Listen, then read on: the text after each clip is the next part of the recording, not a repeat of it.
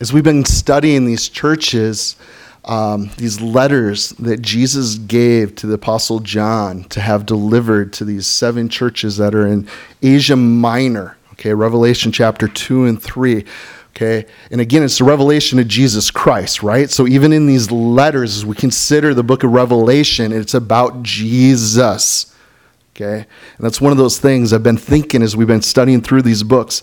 If Jesus would write a letter to Freedom Fellowship, what it would say, and I would be like, okay, well, he could address this, and maybe that's going on, and I know there's some things we don't see that he needs to make us aware of. But ultimately, have you been guys catching every letter? It's about Jesus. It's exalting him. He is the key. So if the Lord did write a letter specifically to us, guess what? It's still going to be about Jesus. Okay? And that's one thing I love. He who has an ear to hear, hear what the Spirit says to the church is. And we need to look as we consider even this morning, as we're halfway through now, and we begin chapter 3 here it's about Jesus. So let's take a read. And to the angel of the church in Sardis, write these things, says he, who was or who has the seven spirits of God and the seven stars. I know your works, that you have a name, that you are alive, but you are dead.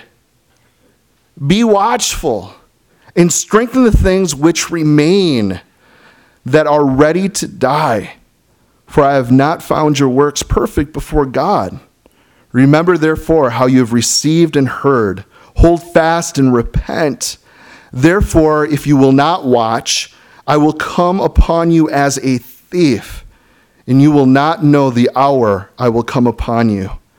You have a few names, even in Sardis, who have not defiled their garments, and they shall walk with me in white, for they are worthy. He who overcomes shall be clothed with white garments, and I will not blot his name from the book of life. But I will confess his name before my Father and before his angels. He who has an ear, let them hear what the Spirit says to the churches. So, the church in Sardis, guys, uh, in particular here, um, it has a condition to really mirror what was going on, this letter of what was going on in the city of Sardis at the time. Sardis was once very vibrant, it was alive, confident, it was full of life in the city. It had a very glorious past and a reputation among the people there, but that time had passed. It was in decline. Other cities had usurped its place in the trade and uh, strategic post or import that was taking place there. It had suffered key military defeats, if you read their history, which really precipitated in their fall as a whole, as a city. But it was trying to cling to their former glory the good old days. We never do that, right? But they were doing that, right? I wish things were like they were in the past, living off the persona of something that was formed long ago. So, it had a name, it had a reputation of being alive, but it was dead. That's what Jesus sees. That is what he is proclaiming. So, this Jesus says was the same situation with the church in the city there. It had a name, it had a reputation for being alive, but it was dead. So, why or how does a church die? I'm glad you guys asked because that's really what I want to consider with you guys this morning. Have you ever referred to a church as being dead? Have you done that? Oh, that's a dead church. Okay? Why do we do that? Why do we say that? Well, the reasons, of course, are not the same for the city of Sardis. You see, those who had uh, were there, it had to do a lot with their trade, okay? Uh, their strategy, there was military exploits that were going on. That's the reason the city died. But the church dies for one reason. One reason. And that reason, guys, it ceases to be about Jesus. I could stop here this morning and we could chew on this because this is it. This is why a church dies. it ceases to be about Jesus specifically, radically, unwaveringly. Okay, it's all about Him. When a church ceases to be about Jesus, then people can exist within a church without Jesus, without spiritual life. Do you guys know there's atheists that have church? True thing. Check it out on Google because Google knows it all. You'll find churches out there of eight. What do they do? Why do they get together? What's the point? They don't even believe in God. And then how many congregations do we have in our own backyard here that gather together and they have no absolutes when it comes to God? Anything goes, any path will work. Whatever you believe is good for you, we're all going to get there one way or another. Wow! Coming around anything. But if we don't, as the church, have Jesus, there's not going to be spiritual life. A church is dead because its members are dead. In other words, not born again. And I think when we say that's a dead church, that's probably what we're saying, aren't we? That's a gathering of people. It's a church. They have members, but they're dead spiritually because they don't trust the gospel. They don't believe the gospel. They're trusting and believing other things in which God has declared for salvation, for eternal life. So if Jesus stops being the main point, then people are compelled to come to him for life and salvation. Jesus said the church would often be this way. I want us to turn together to Matthew chapter 13.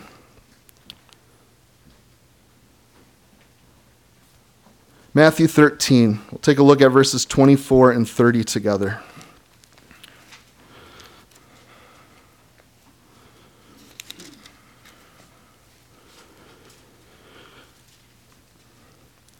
Many of you are familiar with this parable, this story that Jesus taught on the wheat and the tares. And we're going to pick it up in verse 24 of Matthew 13. Another parable he put forth to them, saying, The kingdom of heaven is like a man who sowed good seed in his field. But, when the men slept, the enemy came and sowed tares in the wheat, and they went his way. And when the grain had sprouted and produced a crop, then the tares also appeared. So the servants of the owner came and said to him, Sir, did you not sow good seed in your field? How then does it have tares? And he said to them, An enemy has done this. The servant said to him, Do you want us to go and to gather them up? And he said, No, lest while you gather up the tares, you also uproot the wheat with them. Let both grow together until the harvest. And at that time of harvest, I will say to the reapers, First gather together the tares, bind them in bundles, and burn them, but gather the wheat into my barn. If you jump down a little farther, Jesus explains to us what this parable means. Look at verse 36. Then Jesus sent the multitude away, and he went up into the house. And his disciples came to him, saying, Explain to us the parable of the tares of the field.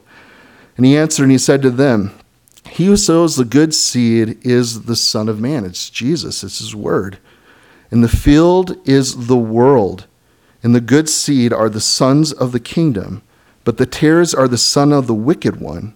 The enemy who or sowed them is the devil, and the harvest is the end of the age, and the reapers are the angels. Therefore, as the tares are gathered and burned into the fire, so it will be at the end of the age.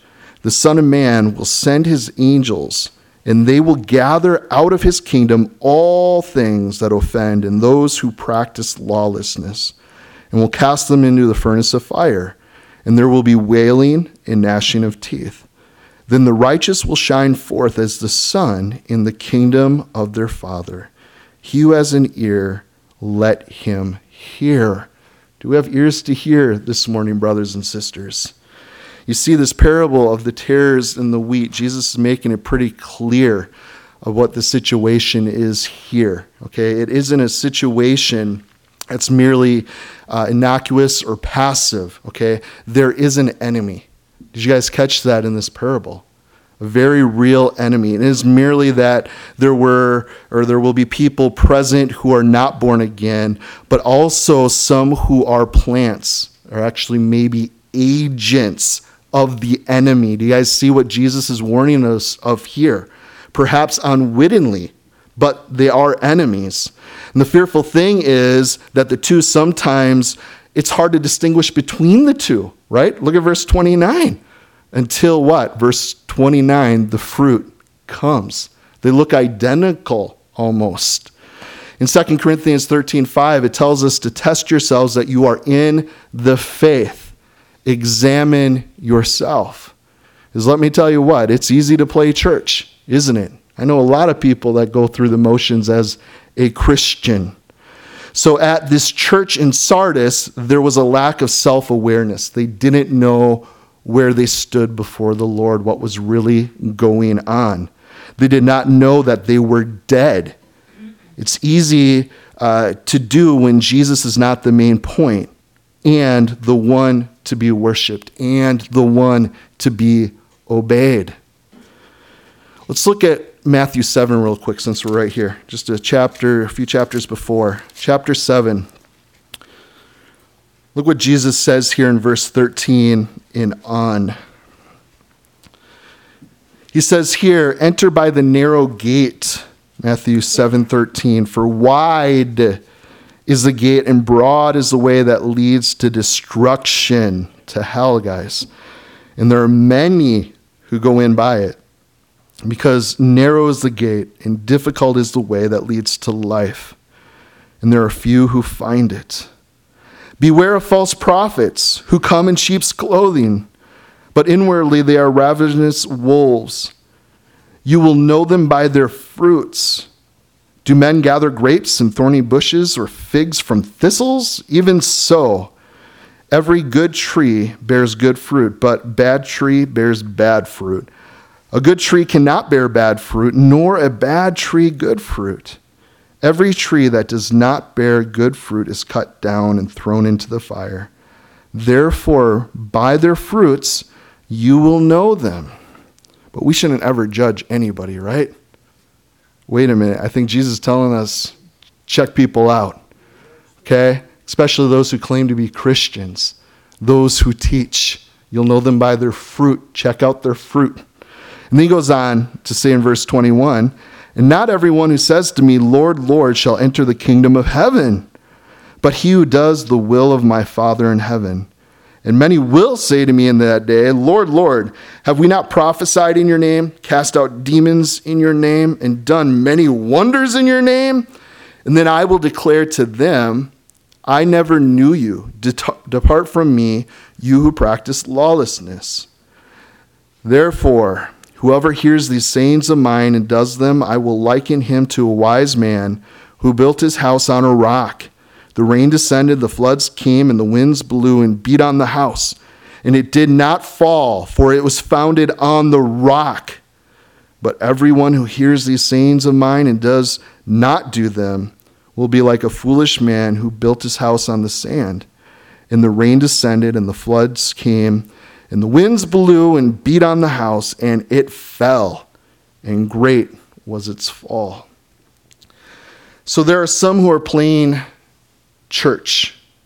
And playing church, guys, again, they look the part, like the tares.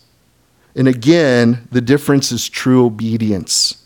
You guys, check verse 21 there. He who does the will of my Father in heaven and then verse 24 everyone who hears these words of mine and actually does them or acts upon them. Yeah, we come to Christ by what? Believing. But we're told to what? Repent. Believe. We need to turn to him. Even demons believe that Jesus is the Christ, the Son of God, Creator. Okay, they get it, but they ain't obeying. Okay, they aren't trusting in him. That's what we do, guys. We trust, we obey. So, looking for signs. Um, Let's consider just a few of them, okay? Uh, if we're looking for signs in our life, one, I think, and I think the foremost one, are we in a place personally where we're wanting to make Jesus king in our lives? I think that's the number one thing. Would you guys agree with me? If you're a true Christian, that's number one because forever we did what? We were being the king. We were the one on the throne calling the shots. But when we come to faith in Christ, we accept him as what? Lord and Savior. He is now master. He is now king. You're on the throne. You're calling the shots. And everything we do now as a believer is in light of that. What do you want, Lord? What are you asking? You're the one who is sovereign, in control. My life is yours. I am yours. What do you want? And then also, I think there should be a longing in our lives to glorify Jesus. Do we long to glorify Him? Or is it about how great we are? I'm a Christian now.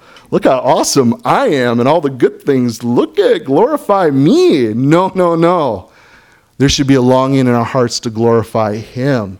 And that's why we do the things we do. This will glorify you as I serve and love others. This will honor you and glorify your name.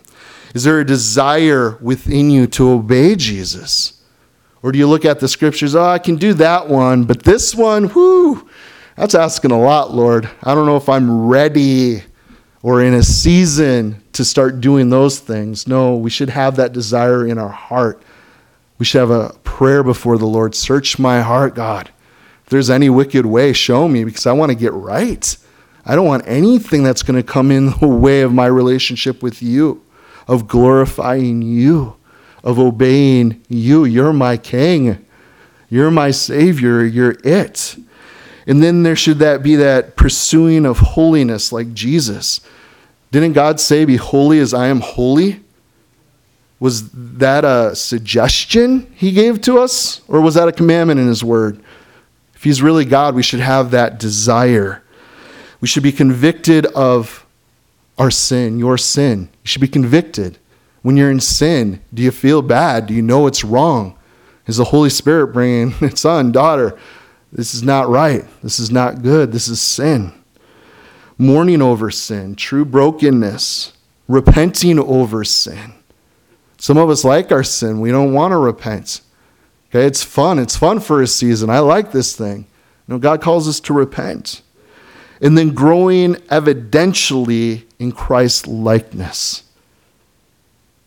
Are you more like Jesus today than you were a month ago, a year ago? We should be, right? Isn't He doing a work in us? Hasn't He promised to sanctify us? Yeah. Glory to glory, guys. So at some point, the church began to drift here in Sardis from a Christ centeredness and they left their first love. They pursued other loves and or lesser things. Pursued other whatever causes. Okay, I see churches do this all the time. Okay? Well, of course we love Jesus. Of course we're about the gospel here. And can you believe this is going on? We're the church. We should do something about that and they begin to drift from Jesus and they become about the cause. Well, wait a minute. I thought we were about Jesus. Our cause is wrong? No. Are they wrong for church? I would say when it gets our eyes off of Jesus, absolutely yes. Personalities can shift a church we have a brother or sister that comes in that are very passionate or very gifted or they're all about this thing of the Lord and it can get our eyes off of him and onto that thing. Events. I see churches so often so driven. This is our one thing we do every year. We plan all year long. All year long, we're having meetings. We're raising money. We're praying into this event because this is the thing. Can you guys see how that would get our eyes off of Jesus? I see it in giftings, I see it in politics. That's a huge one. We're called to follow Christ. And we get so hung up. It's all about this party. This is the answer. This is what we need. No, our eyes need to be on Jesus. He is what we need. And we think that some man, some party is going to solve the problems. Great, we can keep our comforts, guys. We're still going to hell in a handbasket. People need the gospel. They need eternal life. Who cares if we're comfortable and everything's good? And what if we actually did stop killing babies, which is ridiculous? Great. People are still going to hell without Jesus Christ, guys. So we can have whatever ethics, morals, religious forums, you know, mere rituals that we find so often in the church. All these things lead away from Jesus Christ. We need to keep it simply about Him. And this is what the church in Sardis did. They drifted away somehow. And we need to fight for that, guys. And if you ever see us begin to drift as a fellowship, you get on your knees. You start praying to our Father to come and spank our butts, to correct us that we would get back. You sit down with the elders and say, Brothers, I see this going on. Do you discern this also? What do you think? Can we pray through this?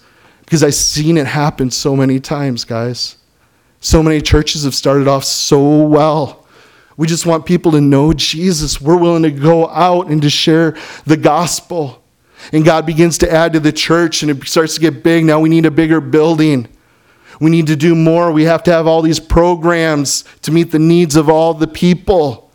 And pretty soon they have meetings. They don't even pray together anymore because it's all about the business meeting. How are we going to keep the money coming in to keep paying the mortgage on this huge building? How are we going to keep people coming and giving their money so we can continue to sustain what we're doing here instead of Jesus and what he is doing?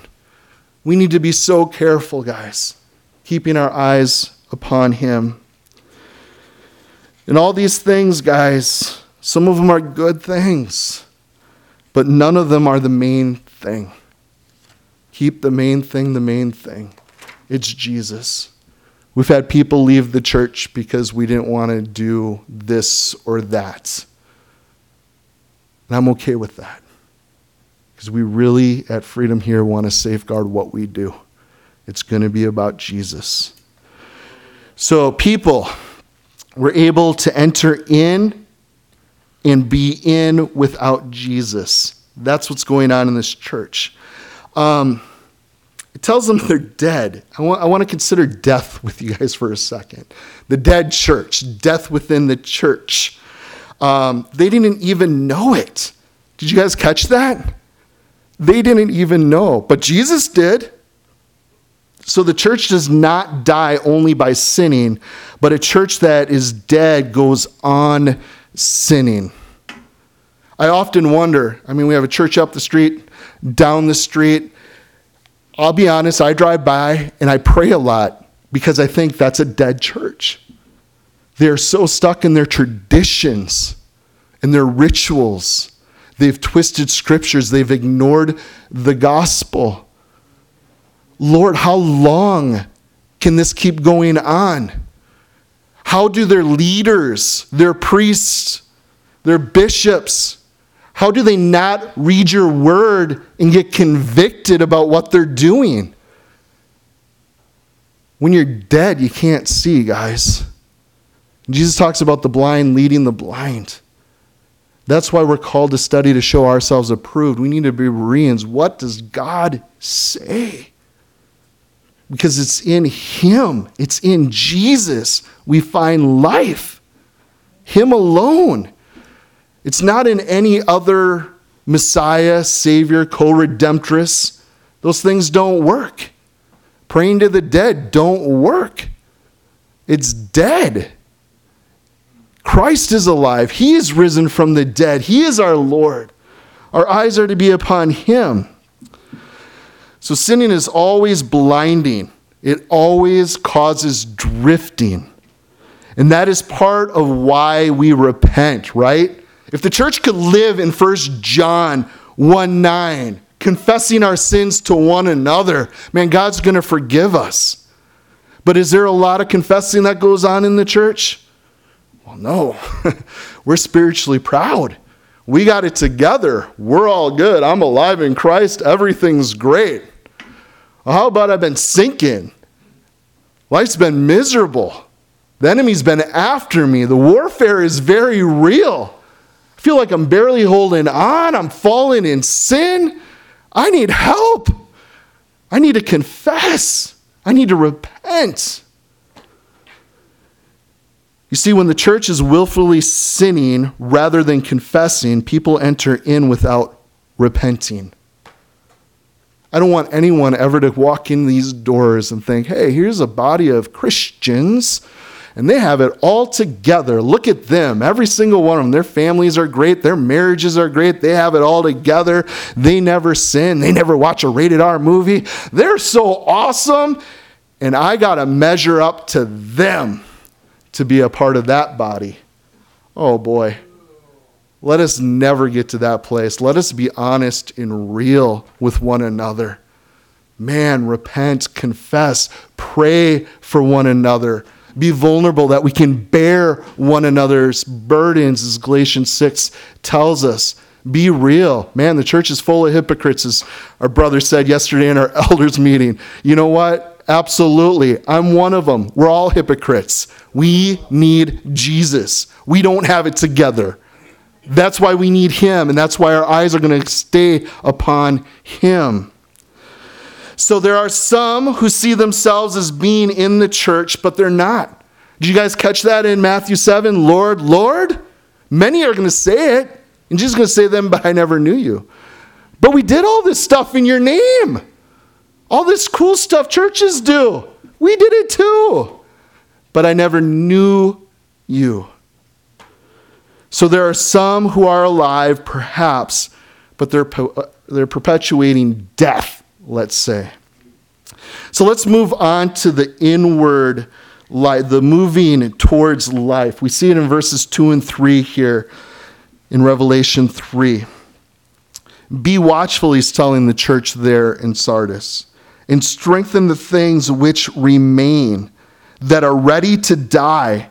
For I have not found your works perfect before God. Remember, therefore, how you've received and heard Hold fast and repent. Therefore, if you will not watch, I will come upon you as a thief, and you will not know the hour that I will come upon you.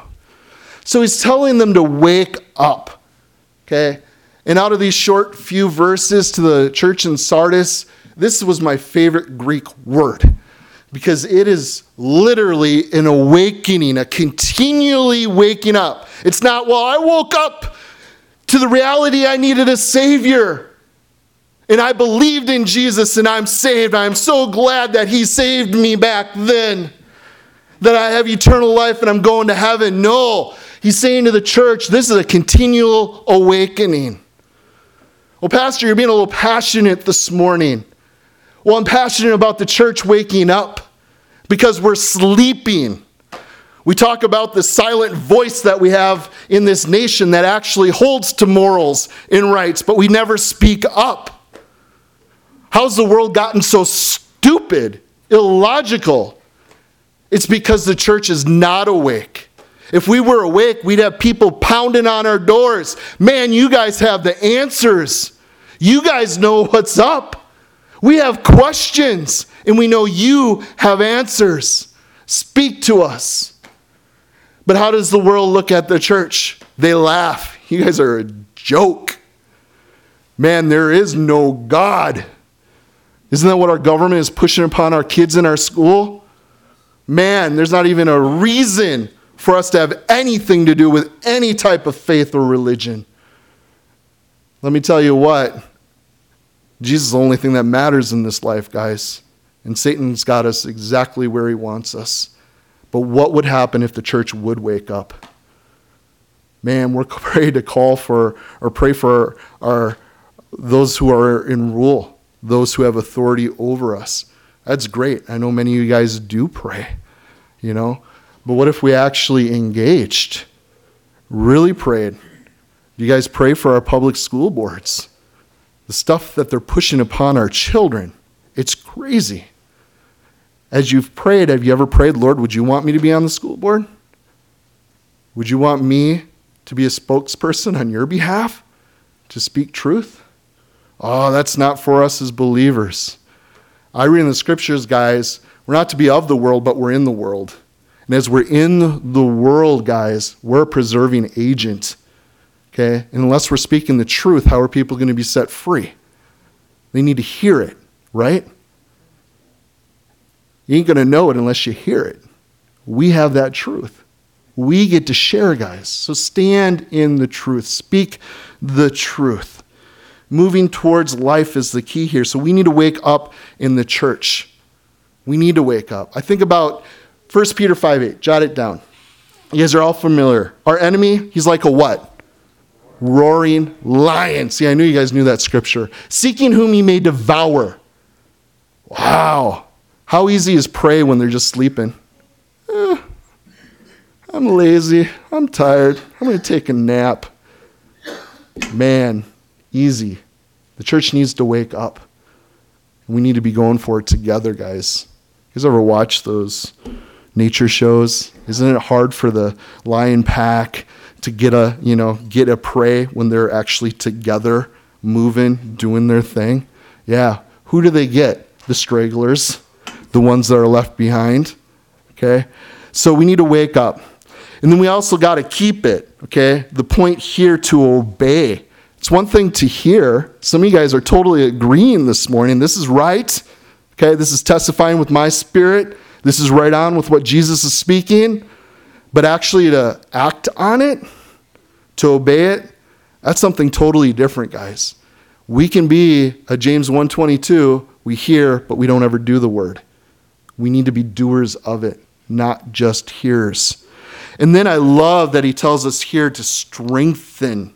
Strengthen what remains. In other words, finish well. Do you guys have a desire of finishing well? I hope so. And I want to encourage you. Man, if you're just saved, just in the Lord, or if you've been the Lord a few years, or if you're a seasoned saint and you've been walking for a long time and you're becoming weary, don't grow weary in doing good. Finish well. Fight the good fight of faith to the day you die. Hung out with some pastors this last week at a prayer summit. Some of them are getting to that point. I got one brother I've known for over a decade. He's retiring this June, and he's so excited. I'm retiring from the pastorate, and I'm stoked about what God has for me next and how he's going to use me. Man, let us be like that. Man, whatever you have, Lord. If He opens up retirement, more time for you, great. How can you better be about God's business in His service? So, we want to finish well. You can jot down Hebrews chapter 12, looking unto Jesus, the author and the finisher of our faith, the first three verses there. Memorize it, it's good. And then he also says here to repent. Okay, we need to get right. Are you guys okay with repenting? Are you okay with it? I hope so. Because that, that's, that pleases God. And it's good for us. Times of refreshing come when we repent from being in the presence of the Lord. We want to turn to Him. And then remember. I want you guys to circle that in your Bibles here. Remember.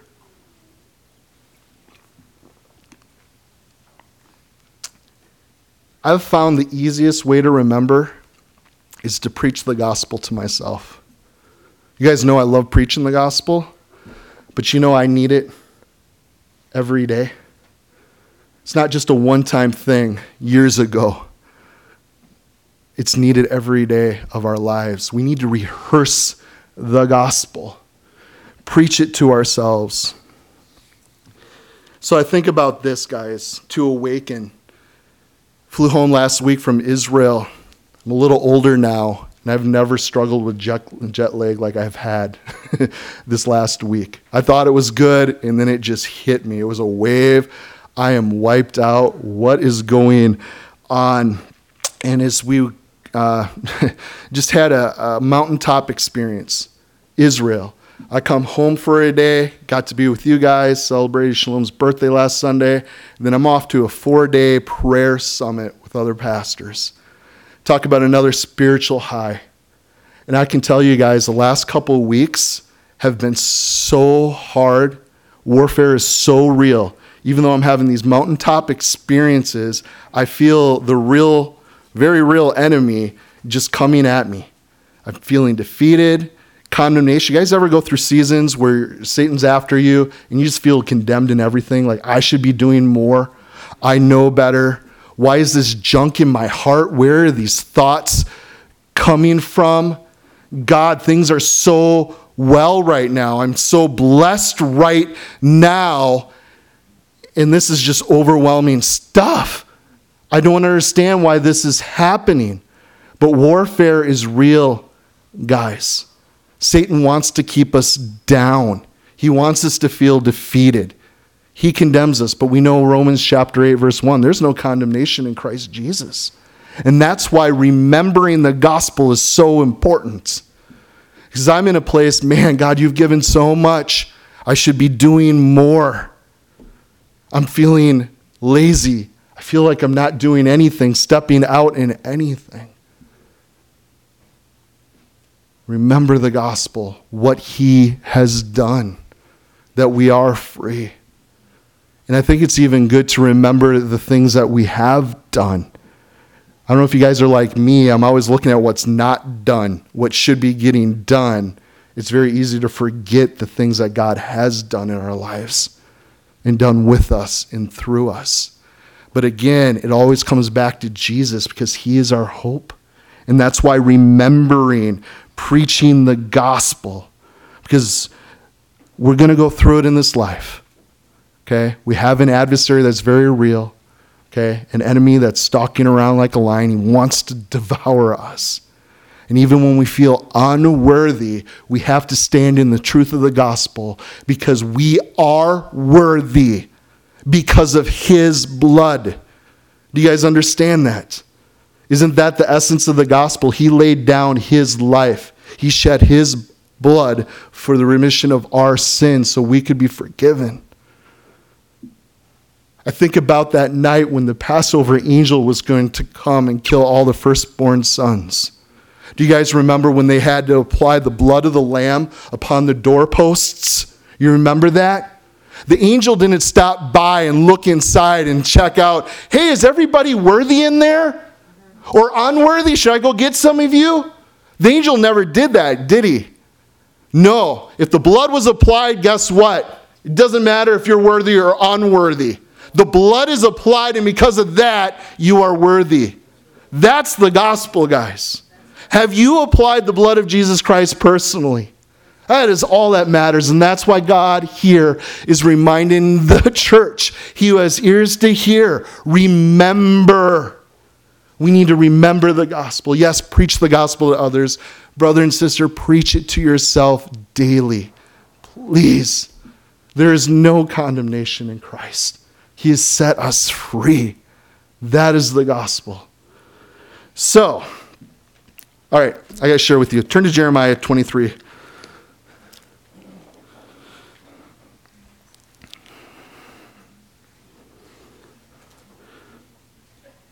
Jeremiah 23.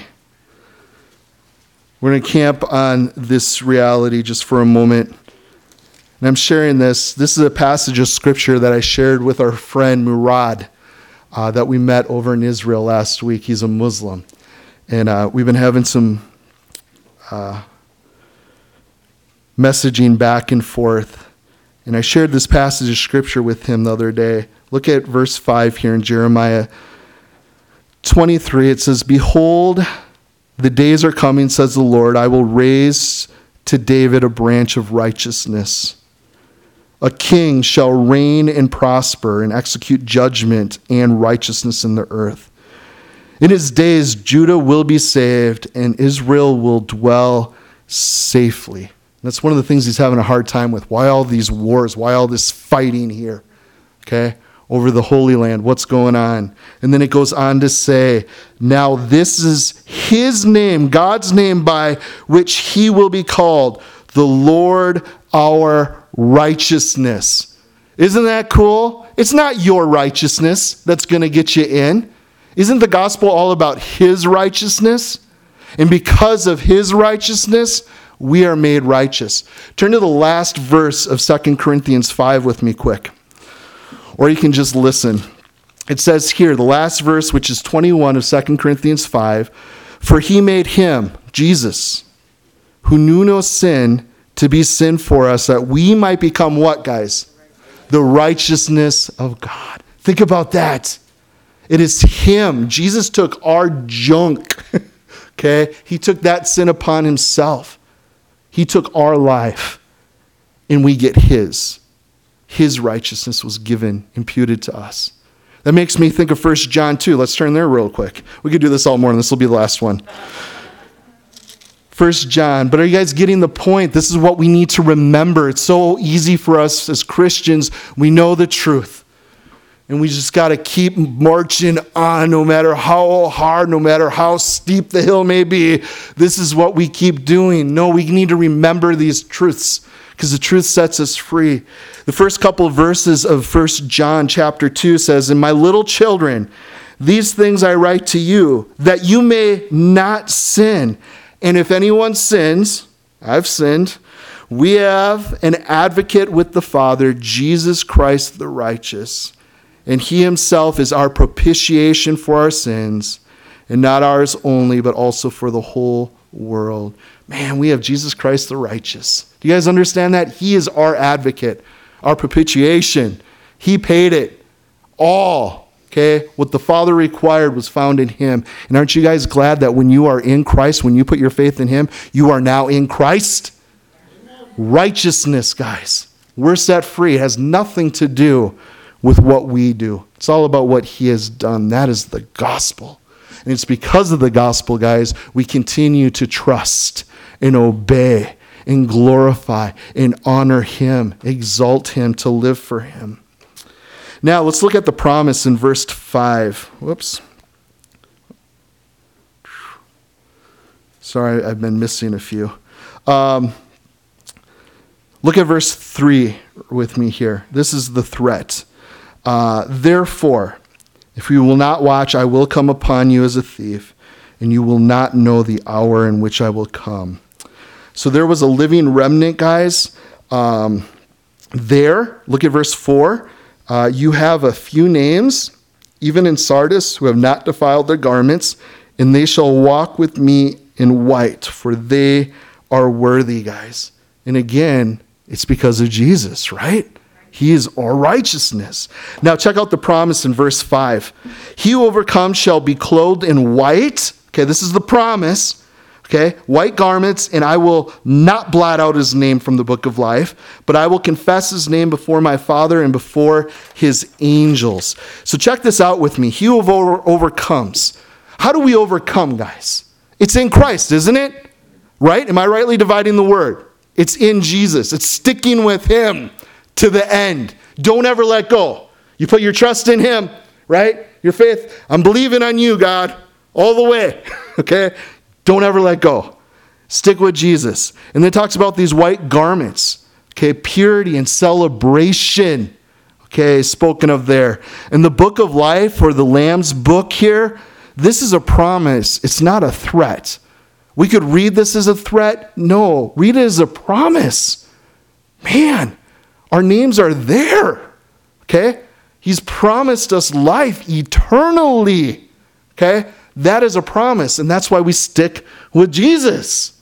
That's what we believe. That's our confession. And when it talks about confession here, it's that confirmation of salvation. That's what we're confessing. Do you believe that Jesus is the only way? I believe it. Why? It's because of what God said. I don't care what any denomination, any man, woman says. Jesus says that He is the way. Period. Do you believe Him? If not, you're calling Him a liar, and that would suck to stand before your Maker one day. I see now you were telling the truth. Too late, right? Anyways, bow the knee now. So the call, the call goes out, guys. Um, I think of Matthew 10 here. It says, Therefore, anyone who confesses me before men, I will confess before him, before my Father who is in heaven. I think that is so cool. So it may refer to them not being ready for his return, or may refer to the city of Sardis' history of being uh, defeated twice through foolish, non vigilant self reliance, really was probably the root cause to their fall. But the meaning, Jesus will shut the church down in verse 5. He will do that. So, it is an act of judgment and an act of mercy. Okay? Death begets death in the church. Would you guys agree? Death begets death. Like people don't even know they're dead. But He's given us life, guys, and life abundantly. As your pastor, that's what I pray for all of you that we would walk in that abundant life, that we would live that abundant life. Because Satan wants to steal it, he wants to rip that off, but we've been given so much in Christ. We have such a hope. Man, even if they kill the body, guys, guess what? That's okay. What awaits us? Glory, okay? So if we consider verse 6, he who has an ear to hear, let him hear what the Spirit says to the churches. So, do you hear this? A wake up call and an invitation for you and I this morning from this letter to this church in Sardis. Some of you are not dead, but you're on the trajectory of death. Okay? I'd encourage you to go back and read the letter that Jesus wrote to the Ephesians in Revelation 2. So, fooling with things of death, not living fully in Christ, or resting on your past. Okay? This is what God did. I used to be a part of church and I used to be studying the scriptures and I used to partake in prayer gatherings. I, am good. I, I got saved.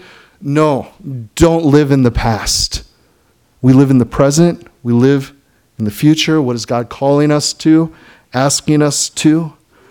unguarded walls, inviting the attack of the enemy. 1 Peter 5 8 again. Okay, we need to be awake, be aware.